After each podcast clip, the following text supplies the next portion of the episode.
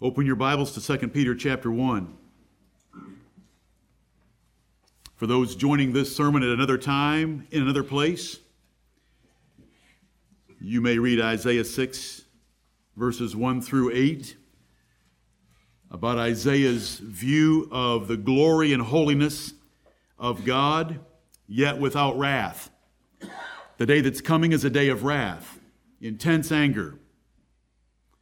Jesus Christ will tread the winepress of the fierceness of the wrath of Almighty God and sprinkle all his garments with the blood of his enemies. Too gory for you? Then Christianity is too good for you. Because that is beautiful Christianity and the destruction of the enemies of Jesus Christ who would not submit themselves to him. This is Thanksgiving week. I love the word, the concept, the practice, the day, the opportunities of giving thanks. Part of me would rather preach about Thanksgiving. But what a waste of your time and my time because he's convicted me to preach about this subject. And the Bible's filled with this subject. And we have our Thanksgiving times in this church. And we have our Thanksgiving times in our homes, and we have our Thanksgiving times from house to house. So I want to bring sermon number three of warnings about hell to you this morning. God's men must preach the whole counsel of God and hold nothing profitable back. And so, with Paul, with Peter, with Jesus especially, we have to preach about hell. We here in this subject need to deal with death, the second death, the lake of fire, and the terrible day of judgment that's coming. I'm going to preach this subject as Jesus and Paul did, without regard to fatalistic presumption of salvation. Giving God all the glory there isn't a church on earth that has laid out any clearer than we that eternal life is an unconditional gift by the grace of God, by seven proofs, which are categories of proofs. God being our helper, no other church has explained so clearly the five phases of salvation and how four of them are the absolute prerogative of God. But election is no savior, and justification is no savior to presumption.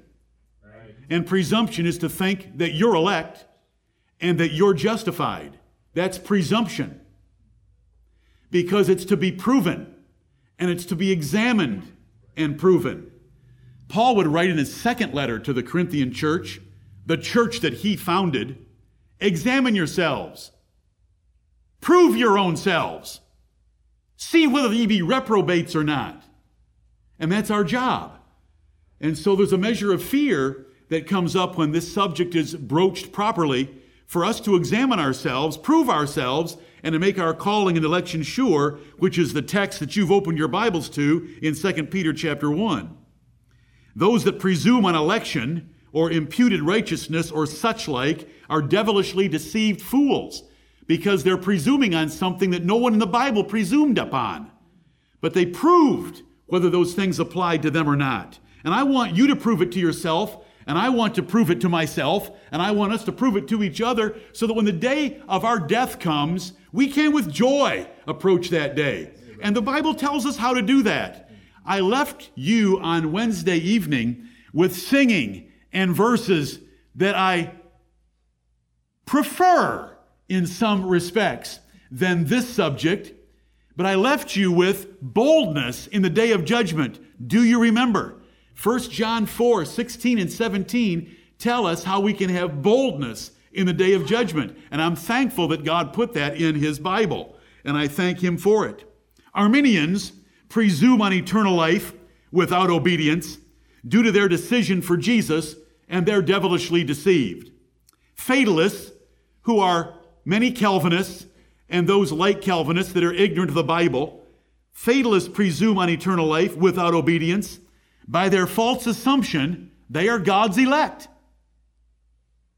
It is a presumption that you are God's elect until you prove you are God's elect. Right. And it is visible. So we can tell if you're God's elect or not because it's not a matter of the heart. God's election and justification comes out in a person's life so that is their walk. It is not their heart. It is their walk. I fear, and I am half preaching against this error and half preaching to provoke you to examine yourselves and to know what the Bible says about hell. But I am preaching against the false idea that you're not under condemnation right now. Everyone loves to read Romans 8 1, the first half. There is therefore now no condemnation to them which are in Christ Jesus. They love that verse. Be, and be very, listen to me carefully. They love that first half of the verse because they're on the way to hell, but they want to comfort themselves. So they love that first half of the verse. There is therefore now no condemnation to them which are in Christ Jesus. That is a true statement. But how do we know if we are in Christ Jesus where there is no condemnation? The second half of the verse. Right. Who walk not after the flesh, but after the Spirit. Amen. Those are the ones going to heaven. Those people that lose their spirit and blow off their mouths, they're going to hell. Romans 8 1 doesn't have anything to do with them because it's us walking after the Spirit and not after the flesh that are in the first half of Romans 8. And that is what I am trying to convey to you. And that's what the apostle conveyed all kinds of different ways, even in Romans. Romans 6, you know, is so powerful about not being a slave to sin any longer, but being a slave to righteousness. Romans 8, it just, it just continues on repeating about walking after the flesh or walking after the spirit. And the flesh and the works of the flesh are listed in Galatians 5, 19 through 21. And the spirit and its fruit is listed in Galatians 5, 22 and 23. And these things can be easily known and identified in a person's life. And it is not hard to know who's going to heaven and who isn't. It is not a matter of the heart. It is a matter of the life. And it is a change life. And it is things that we walk in. And it is things that we do that are visible. Everyone wants to hide behind, you don't know my heart. I don't want to know your heart. I'm going to look at your life, and that is your heart. Out of the abundance of the heart, the mouth speaketh. When you open your mouth, I know whether you're saved or not. James chapter 1 and verse 26 says, A man that seemeth to be religious and bridleth not his tongue, that man's religion is vain. Pure religion and undefiled before the Father is this visiting the fatherless and the widows in their affliction and keeping himself unspotted from the world. Lord, help us. That is the standard of God's word, and that is the standard of God's word throughout. There is no presumption. You don't get to heaven and say, You died for me. He's going to say, I never knew you. You're my Lord. I never knew you. Get over here on my left hand where the goats are into the fire prepared for the devil and his angels because you're cursed because you never showed a life of love toward the least of these my brethren. You never got out of your little cozy house and out of your comfort zone to do anything for them. I have no use for you. It's the word of God over and over and over. Who made the difference in the virgins? They did. Why did Jesus preach it that way? I thought he made the difference. From our standpoint, we are either wise virgins, virgins, or we are foolish virgins. Right. From God's standpoint, he knows who the wise virgins are already.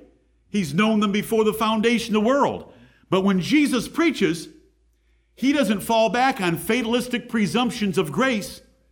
He looks and presses duty to be ready for the coming of the Lord. Do we love his appearing? Paul would say there is a crown of righteousness waiting in heaven for all those that love the appearing of Jesus Christ. Who loves the appearing of Jesus Christ? Those who think about it once in a while in their hearts? Or those who have changed lives because they want to be confidently serving the Lord when Jesus comes? The parable of the talents. What kind of a return have you got on the grace of God? Everybody wants to talk about the grace of God. Marvelous grace of our loving Lord. Okay? If you have so much marvelous grace in your life, show it to us. How has it changed you? What is the fruit from the marvelous grace of God in your life? Where is it? Brethren, that is how we want to look at the Word of God and hear it. No one preaches the marvelous grace of God not tainted with the works of men like we do. But that is not the time for that right now. Right. I'm not going to preach out of both sides of my mouth. And when I am preaching about the marvelous grace of God, there is not much warning in my preaching like there's going to be in this sermon. neither was it with the Lord Jesus Christ. Right. Romans 5 is not Romans 6. The last part of Romans 8 is not the first part of Romans 8. You better know the difference. You don't get to the last part of Romans 8 unless the first part of Romans 8 is true of you. Right. And Romans 5 doesn't apply to you if you're not in Romans 6. And if you don't know the difference, that's some learning that you need to put into the Word of God. There is no confidence in election or imputed righteousness without all our diligence. 2 Peter chapter 1. 2 Peter chapter 1. You're already there, I hope. Verse 5. And beside this, giving all diligence. All diligence. That's a lot of effort. All diligence. This is the apostle. This is apostolic religion. This is our gospel. This is the gospel of Jesus Christ. This is what is preached. Beside this, giving all diligence, Add to your faith virtue, and to virtue knowledge, and to knowledge temperance, and to temperance patience, and to patience godliness, and to godliness brotherly kindness, and to brotherly kindness charity. We have preached these things before, and I don't have time to preach them right now, but this eight is such a beautiful, simple little list to learn what the Bible says and how it defines each one of these terms, and whether, if you have these things, they're known to all men. If you have these things. But you can't have these things at home. You can't have these things in your heart. These things are the way we walk and we're to give all diligence to them. We're to be doing these things all the time. And it comes to verse 8 For if these things be in you, are these things that God does or are these things that we do? We do. These are things that we do. And we're to give our diligence to these things. For if these things be in you and abound, they make you that ye shall neither be barren nor unfruitful in the knowledge of our Lord Jesus Christ. He that saith, I know him, and doesn't have fruit like this, what does the Bible say? He is a liar and the truth is not in him. This is how we abound in fruit in these eight things. This is what the knowledge of our Lord Jesus Christ, if we really know Jesus, this is how it changes us. These eight things come out in our lives. Verse 9, but he that lacketh these things is blind and cannot see afar off. He's short sighted, and so he's looking at what's in front of him on a daily basis instead of what's the next day in heaven. He's blind, cannot see afar off, and hath forgotten that he was purged from his old sins. Wherefore the rather, brethren, Peter writing, don't be like that, verse 9. Be like verses 5 through 8. Wherefore the rather, brethren, give diligence. So he mentions that word again of effort, of labor, of hard work. Give diligence to make your calling and election sure, because you cannot presume on election. You cannot say, I know I'm elect and not a reprobate. No, you are to examine yourself and prove yourself. Prove it. Paul said, I think that we've proved it. Did everybody know that Paul was elect? Definitely. Look at his life. It's 2 Corinthians 13 5, if you're wondering where that verse came from. Make your calling and election sure. And that's what I want, brethren, for you, for me, for us as a church, and for every one of God's elect that is sitting here. For if ye do these things, ye shall never fall. Notice it doesn't say, if Jesus did this for you, ye shall never fall. It says, if ye do these things, ye shall never fall. Because the point of these verses is how we lay hold of eternal life. Right. And verse 11, for if ye never fall, for so an entrance shall be ministered unto you abundantly. I love those words. You want to get into heaven? It's called an entrance. How do you want to get in? Through the crack of the door? Or do you want to have an abundant entrance? Would you like it ministered to you? Would you like servants there, angels, throwing those doors open and the gates open to take you in? It's doing eight things. Right. If ye do these things, ye shall never fall, for so an entrance shall be ministered unto you abundantly into the everlasting kingdom of our Lord and Savior Jesus Christ. And then Peter takes four verses to say, While I'm alive, this is what I'm going to preach to you. While I'm alive, I'm going to remind you of these things. I am not going to remind you of all that Jesus did for you. I'm going to remind you of what you better be doing for Jesus, or you're going to be rejected. I'm going to be reminding you of what you need to do to make your calling and election sure. And so, for four verses, I will not be negligent to put you always in remembrance of these things, though ye know them. Because we need constant reminders. When we have the whole gospel of Jesus Christ, we need constant reminders. Does that gospel message include me? Did Jesus on the cross include me? We can lay hold of eternal life by fulfilling the evidence that the New Testament teaches. And this is one of the prime passages. When you tell somebody about election, they want to know, well, how do I know if I'm one of God's elect? 2 Peter 1 5 through 11. Very simple. There's other places to go to as well. Let's look at Philippians chapter 3 and see the Apostle Paul about this matter. Do you believe that there is one resurrection coming, both of the just and the unjust? John chapter 5, verses 28 and 29 says, Marvel not at this, for the hour is coming in which all that are in the graves shall hear his voice, and shall come forth, they that have done good unto the resurrection of life, and they that have done evil unto the resurrection of damnation. What does it say about those that come out for the resurrection of life? John 5, 28 and 29. They that had good done for them? Or they that have done good? They that have done good. You say it sounds like work salvation. You bet it sounds like work salvation. Absolutely. That is the beauty of the gospel. It sounds absolutely like work salvation, that's exactly how it's going to sound in this church. And it's never going to be compromised. Because as soon as you presume an election without works, you are a liar and stupid enough to believe your own lie. The only way to know that you're elect is not that you believe the doctrine of election. The devils believe the doctrine of election. A lot of church fathers believe the doctrine of election. That is evidence of nothing at all.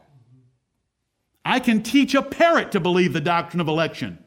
It's does your life look like an elect child of God? Right. That's how you prove election because you're either elect or you're a reprobate. So Paul said, third time, 2 Corinthians 13 5, examine yourselves and prove your own selves to see whether you be in the faith and are not a reprobate. Why is he telling a church where he converted them, he led them, he formed them as a church, he stayed with them for two years, and this is at the end of his second epistle? Why is he writing such things? Because, like Peter, as long as I'm alive, I'm going to be pressing you to bring forth the evidence of God's electing grace. God's electing grace is magnificent, but it is really quite irrelevant if you don't have the evidence for it. Because if you don't have the evidence for it, why should I tell you about it? Because I'm going to comfort you in your sins. It's not going to happen here. And that is the balance that no one has been able to figure out because they don't want to go to the Bible. They can't understand how the sovereignty of God and the responsibility of man goes together. The sovereignty of God is absolutely 100% without any mitigation responsible for our etern- for the eternal life of his elect. And yet, there is no evidence that you are in that number by anything but a life turned over to Jesus Christ and bearing much fruit. John 15, 1 through 5 works here, doesn't it, Zach? Any branch in me that doesn't beareth fruit, he purgeth and taketh away. Because we're supposed to be bearing much fruit. And I want that fruit in each of your lives so that as we approach the day of our death or the day of the Lord's coming, we are ready to meet him with fruitful lives, looking for his coming, confidently and having, yes, my desire for you, boldness in the day of judgment. Boldness in the day of judgment isn't because the doctrine we know or the doctrine we've heard or the seven proofs of this or the five phases of that. What is it? It's love of the brethren because God is love and as he is, so are we in this world. Did you hear me on Wednesday evening? We were singing some wonderful songs. I'll fly away. Well, you might not. But we were singing it and I enjoyed it. I enjoyed doing it with you. I love Wednesday evening with you. But we need to examine ourselves and make sure. And we need to do it on a continual basis. And we just we, we need to abound in the things that the Lord wants in our lives. Abound. Let's just let's not make it, I'm not sure. Let's make it sure. Did it say sure in 2 Peter? do I need to turn back, turn us back there? Did it say make your calling and election sure? How do you make it sure? By giving all diligence to it. This is the gospel. We it balances the two perfectly. You know how Bob Jones balances it? This is how Bob Jones balances it. When you get to heaven and you see the pearly gates, over the pearly gates it says, Whosoever will. So you run through. And then you look back up, and there over the pearly gates on the other side, on the heavenly side, it says, Chosen in Christ before the foundation of the world. That's how they balance it. Or, their other balancing technique is to say it's like two tracks of a railroad. The right hand track is the sovereignty of God, and the left hand track is the responsibility of man. And when you stand on those tracks, in between them, and you're wondering how they come together, you look way down the track and you see the two rails converging into one. Do you want to be on that train where the rails converge into one? They try to reconcile it, but the Bible reconciles it. God is our, God is our Savior. Jesus Christ is our Savior in four magnificent phases where He alone is operating by the wisdom and power of Himself. Yet, for us to know that we're saved, we have the New Testament given to us, telling us what to do that we can make that election sure. Right. I'm thankful that verse is there, worded just that way. It says that I can lay up and store a good foundation against the time to come. I'm sorry, I'm a little bit off track, but I don't really care. I'll do this one way or another by God's help. It says in 1 Timothy 6 that we can lay up a good foundation against the time to come. Right. What time to come? The great day of judgment. A good foundation? Yeah. The foundation of Matthew chapter 25. The sheep on his right hand, you did all these things, so get into the kingdom prepared for you from the foundation of the world. That's a foundation. Right. How about the last six verses of Matthew chapter 7 as Jesus closed down the Sermon on the Mount?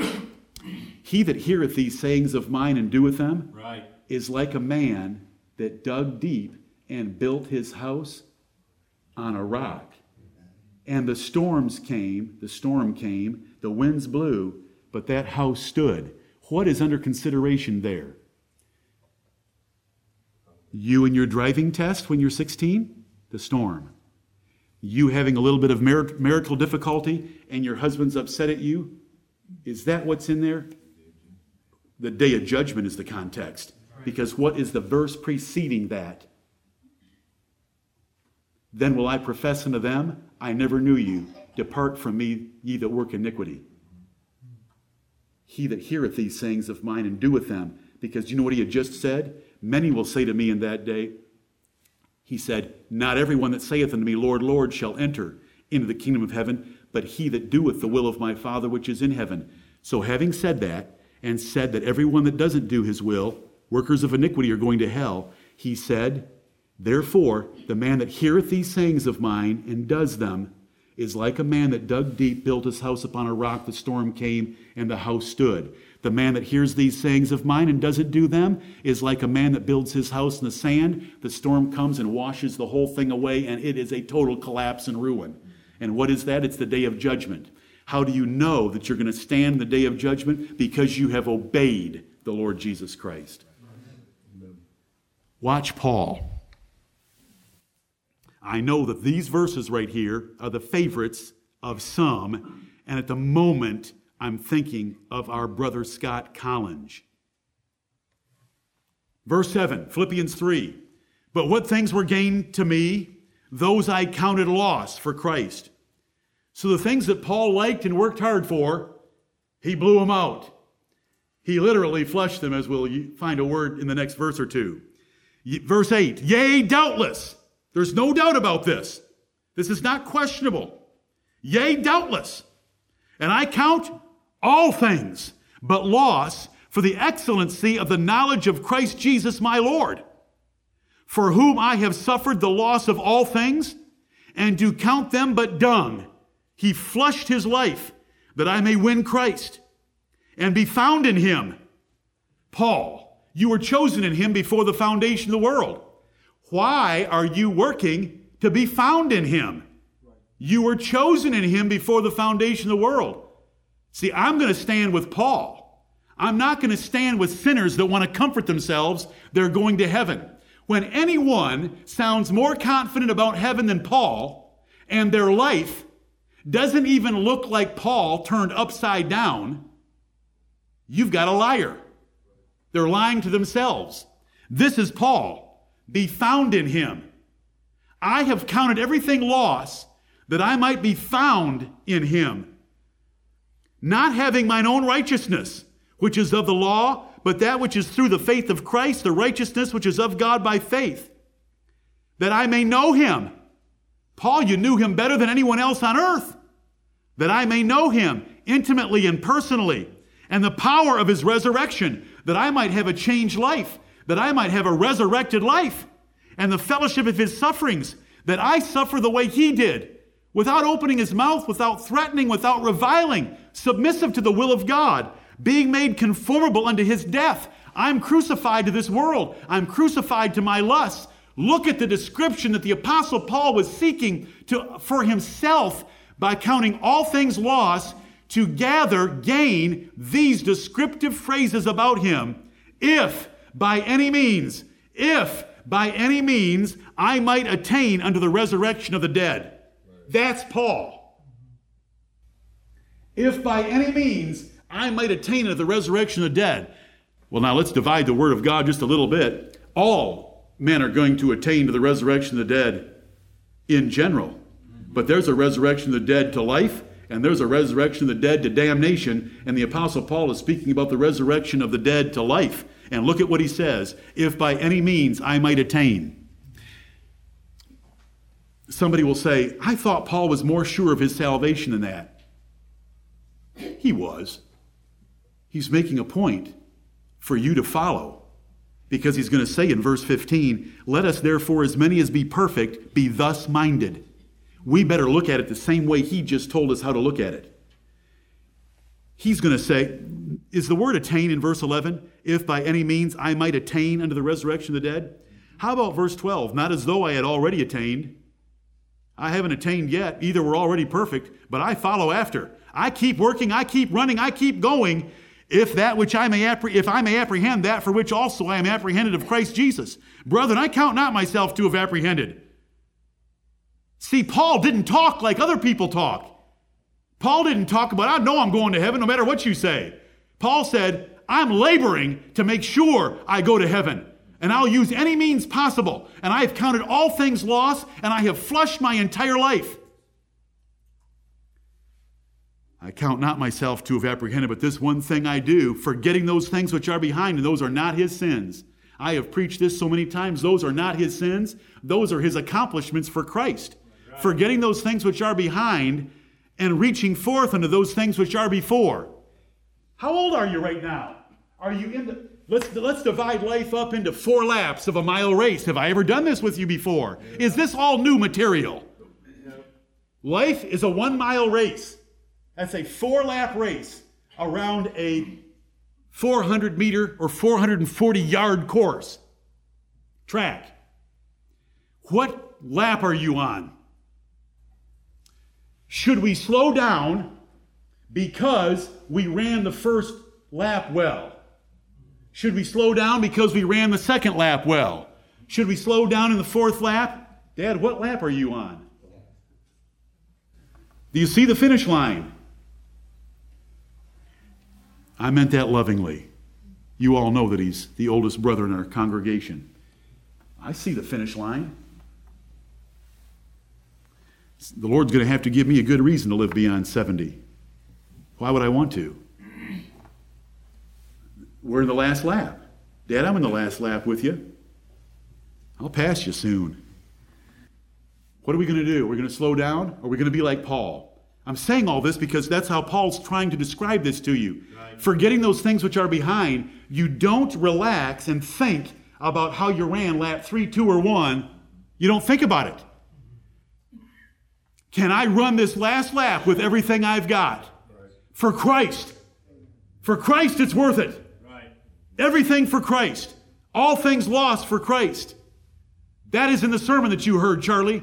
That puts you in the waters of baptism. All things lost for Christ. And that's the key here for the Apostle Paul. I forget those things which are behind, and those things are not sins. Those are his Christian accomplishments. It doesn't matter. It doesn't matter. He didn't say, Well, I've been a pretty good Joe. I made a decision for Jesus, or Jesus appeared to me on the road to Damascus. Paul never appealed, appealed to that event on the road to Damascus as evidence of his salvation. He never appealed to that. When Paul gave his final sentence about going to heaven when he died, it is 2 Timothy chapter 4 and verse 7. I know that there is a crown of righteousness laid up for me because I have fought a good fight, I have finished my course, and I have kept the faith. It had nothing to do with the Damascus road. It had nothing to do with him singing, Oh, how I love Jesus. It had everything to do with he fought, he finished, and he kept on going. And so he's explaining that to us right here. There's so many things that could be said from this passage, but this passage has been preached. It's called Knowing Christ, in detail, phrase by phrase. This is a powerful, weighty passage. He said in verse 14, I press toward the mark for the prize of the high calling of God in Christ Jesus. That's what we want to press for. We want to be running with all our might. Some of us are in the last lap. I want to consider myself in the last lap. If, I'm, if you don't think I'm quite there yet, then so be it. I'm, I, I want to run like him in my last lap. Let's do that. Then we make our calling and election sure. Turn back one chapter to Philippians chapter 2. Philippians chapter 2. Oh, I may not be able to take you to the 50 verses that have the word wrath, or the 50 verses that have the word fire, or the 50 verses that have the word day of judgment. I may not be able to take you to all those verses, but that'll be okay if you're getting the message right now about how the Apostle Paul looked at it and how the Apostle Peter looked at it. And Peter said, Give all diligence. Paul said, It's like a race, and I will use any means to attain to the resurrection of the dead. Because Paul said this Knowing therefore the terror of the Lord, we persuade men. Paul knew more about the Lord Jesus Christ than we do he wrote down what we need to know. Philippians 2, verse 12. Wherefore, my beloved, since Jesus obeyed for you as the second Adam, relax and enjoy the Christian life. No. Doesn't say that. Doesn't say it anywhere in the Bible. Wherefore, my beloved, as ye have always obeyed, not as in my presence only, but now much more in my absence, work out your own salvation with fear and trembling. Somebody will say to me, It sounds like you're preaching salvation by works. Thank you. Thank you for noticing. Yes, I am. I am. I'm preaching salvation by works, just the way Paul is right here in this verse. Work out your own salvation. If I want to get myself saved, I have some working to do. And you know that's the practical sense of salvation where we have the assurance and the confidence that we're one of God's elect. But notice the words I'm not going to cheat the Word of God. Right. We're not going to be fatalists. Right. We're not going to comfort people that don't have a changed life.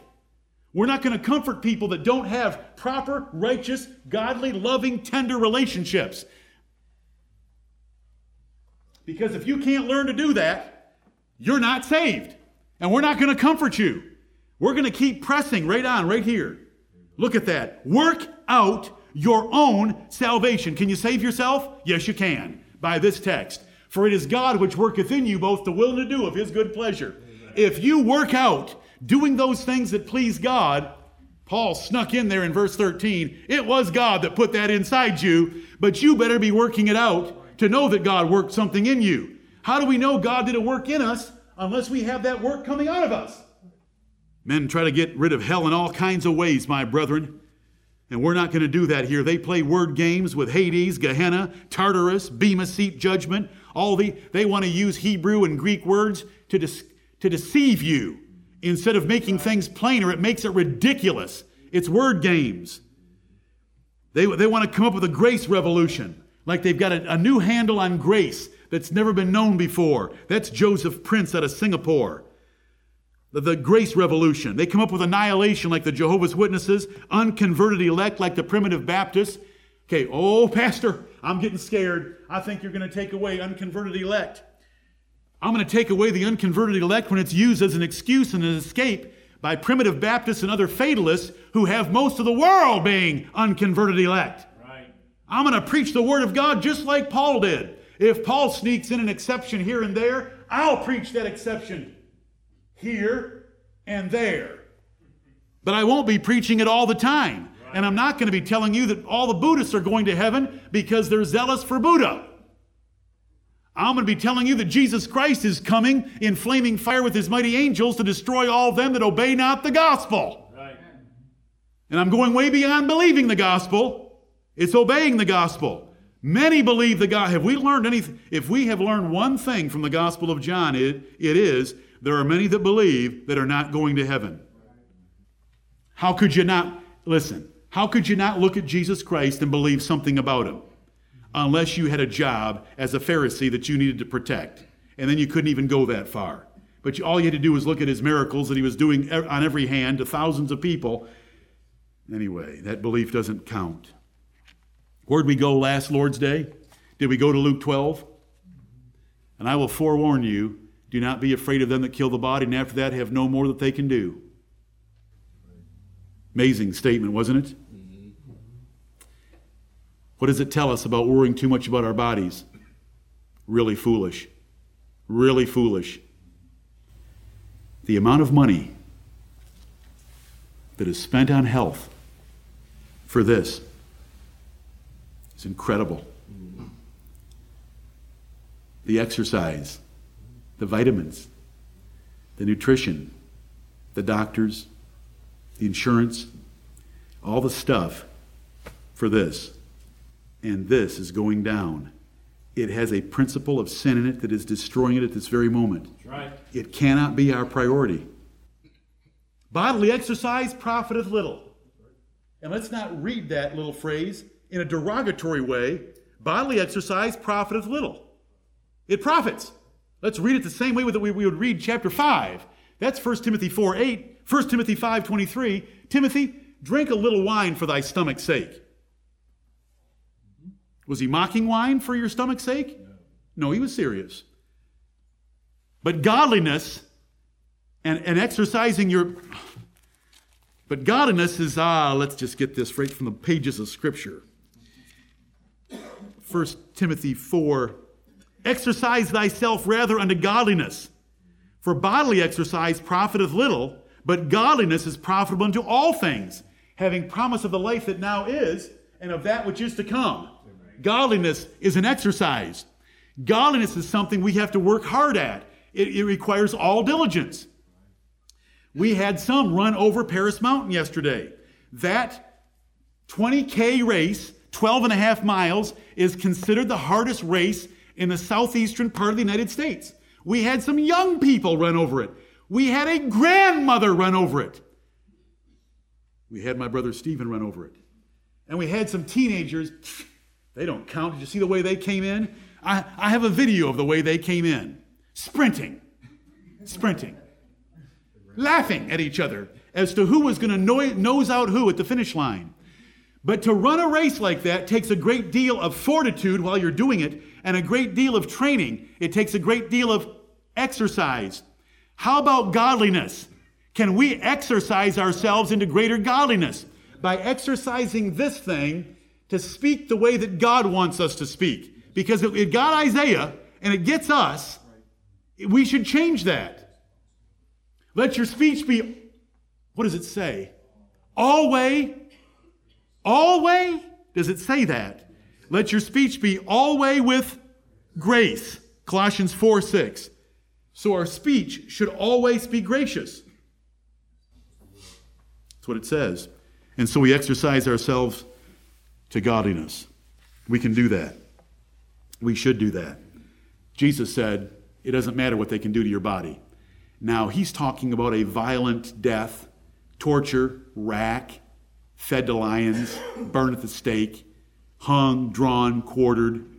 He's referring to violent ways of dying where, by the ingenuity of man and the creativity of the devil, they exact maximum amounts of pain from a human body. And Jesus said, just a nuisance. I will forewarn you whom you should fear. Fear him which, after he hath inflicted death on the body, hath power to cast both that body and soul into hell. Yea, I say unto you, fear him. Do you remember that? And so, what should we get from that? I like bodily exercise, but it profits little. Do I like exercising myself to godliness more? I better. Should it be close? Not close. Right. One is far more important. And that has to be true of our whole church. Now, they were warned by Jesus don't let a painful torture session, imprisoned for years with rats, don't let that bother you. Then I want to know why people get so worked up just because they have an ache or pain here or there. That's what I tried to preach last Sunday. That's what we went over on Wednesday evening, right. just from a very different angle. Why are we so worried about our bodies? Let's be worried about our souls. Then we'll be like Paul. Then we'll be like Peter. Then we'll be like Jesus told us to be. Not to be worried about our bodies and our physical health as much as our spirits. So, you know, yeah, we can, we can pound them a little bit. The discipline of bodily exercise has its virtues, but let's exercise ourselves unto godliness. Men fear cancer, heart attacks, and other ways of dying, but they neglect the real danger the real danger is so much greater than those things. Obsession about physical health shows incredible stupidity while the soul is at risk. Right. Your body's not at risk. You, your body's not at risk. See, I can already tell you exactly what's going to happen to your body. Right. It's going to get worse until you die.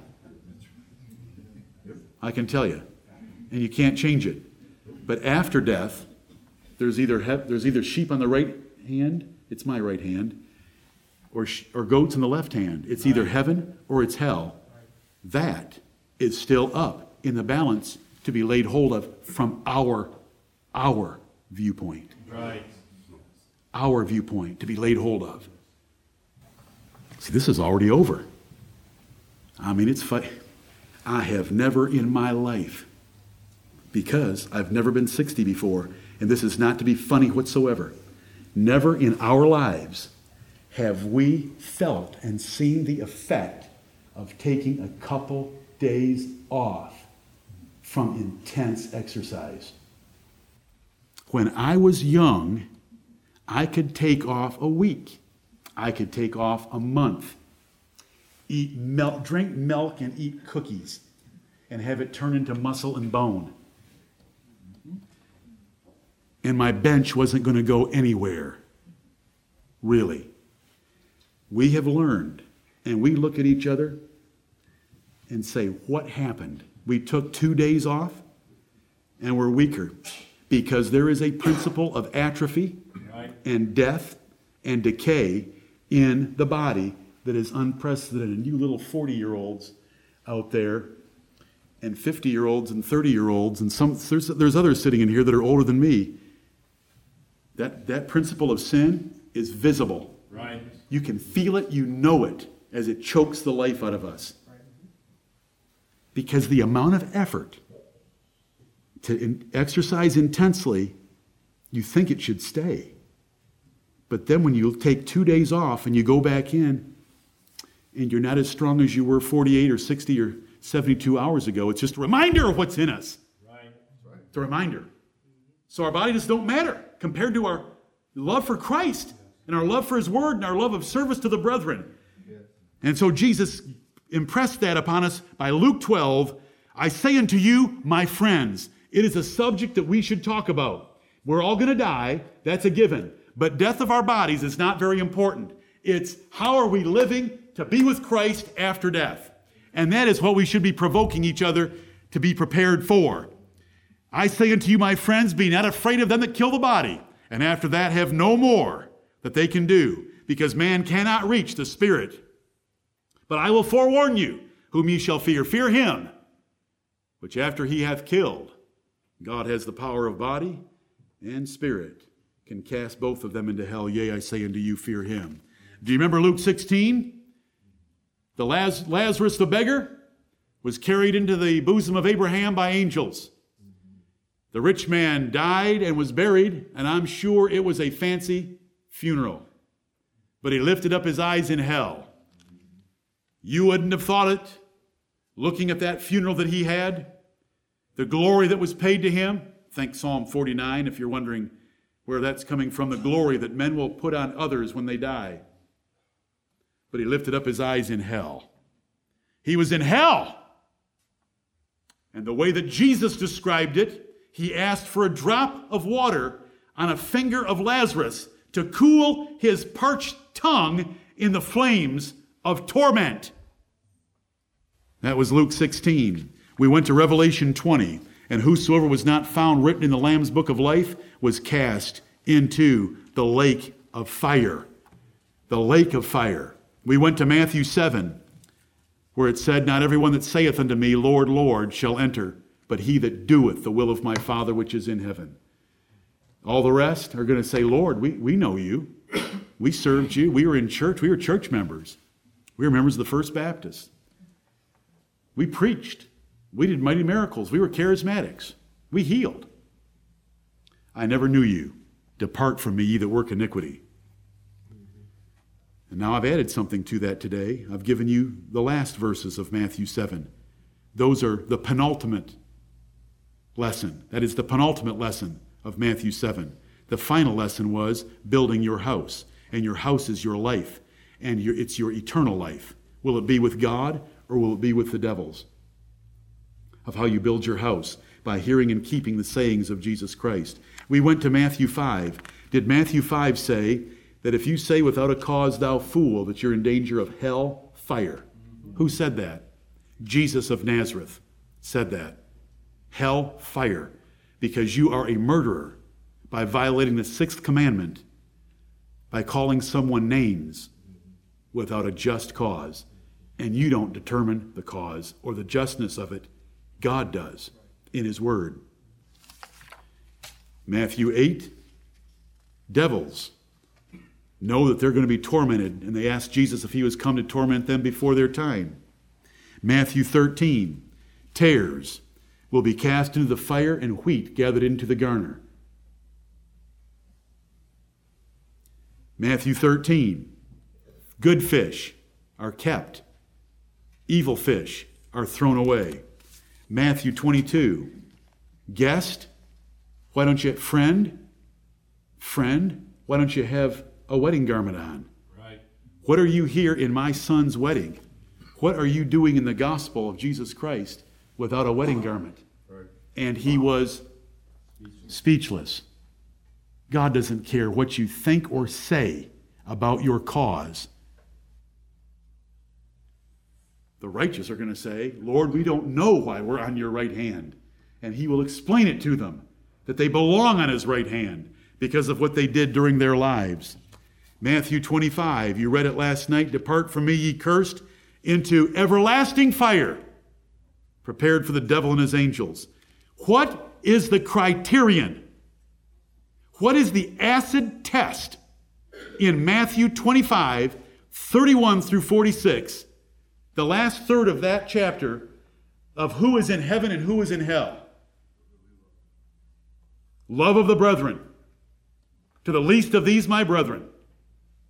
Over and over and over and over, it is repeated. That is why Love is the greatest. That is why brotherly kindness and charity are number seven and number eight of the eight things that are to be added to our faith, which is way down here and proves nothing more than a devil. The way we treat other people, the respect we show them, the love we show them, the service that we show them. And it is not a matter of the heart, it is a matter of actions because Jesus said, When I was hungry, you fed me. So it's hospitality. When I was thirsty, you gave me drink. When I was naked, you gave me clothes. So it's charity, it's money, it's stuff. When I was in prison, you visited me. It's actions, and all those things are known. When Dorcas died in Acts chapter 9, called Tabitha, when she died, did everyone know she was elect? Do you remember how we know she was elect? Without Peter telling us. Remember? When Peter arrived there and went into that room where she was stretched out in the bed dead, all the widows were standing around showing the garments that she had made for them while she was alive. Believe on the Lord Jesus Christ, be baptized in his name, and love the brethren. Dorcas did it. Tabitha did it. Sacrificially, excitedly, zealously, fervently, cheerfully. That's what that's what Matthew 25. It's hard. Matthew 25. There it is. So plain, so simple. And we ended last week with Mark chapter 9, where Jesus said, If your hand offends you, cut it off. If your foot offends you, cut it off. If your right eye offends you, pluck it out. And he said five times in six verses, because there's a fire that will never be quenched that you're going to go to. And if you try to preserve your right hand and preserve your right foot and preserve your right eye, then your whole body is going to go into hell fire, where the worm dieth not. Your spirit and soul is constantly conscious, and the fire is never quenched. He said that over and over and over in six verses. He said, How much better would it be to enter into life halt? You know, one foot, one hand cut off, or blind. He used the words maimed, halt, blind. Wouldn't it be better to live life in this world that way than to go to hell? Right. And it's a metaphor, and it means cut off something practical, useful, and precious to you in order to please God and Jesus Christ and to make your calling and election sure and not go to hell because you want to keep those little things in your life. May the Lord bless the preaching of His word. Amen.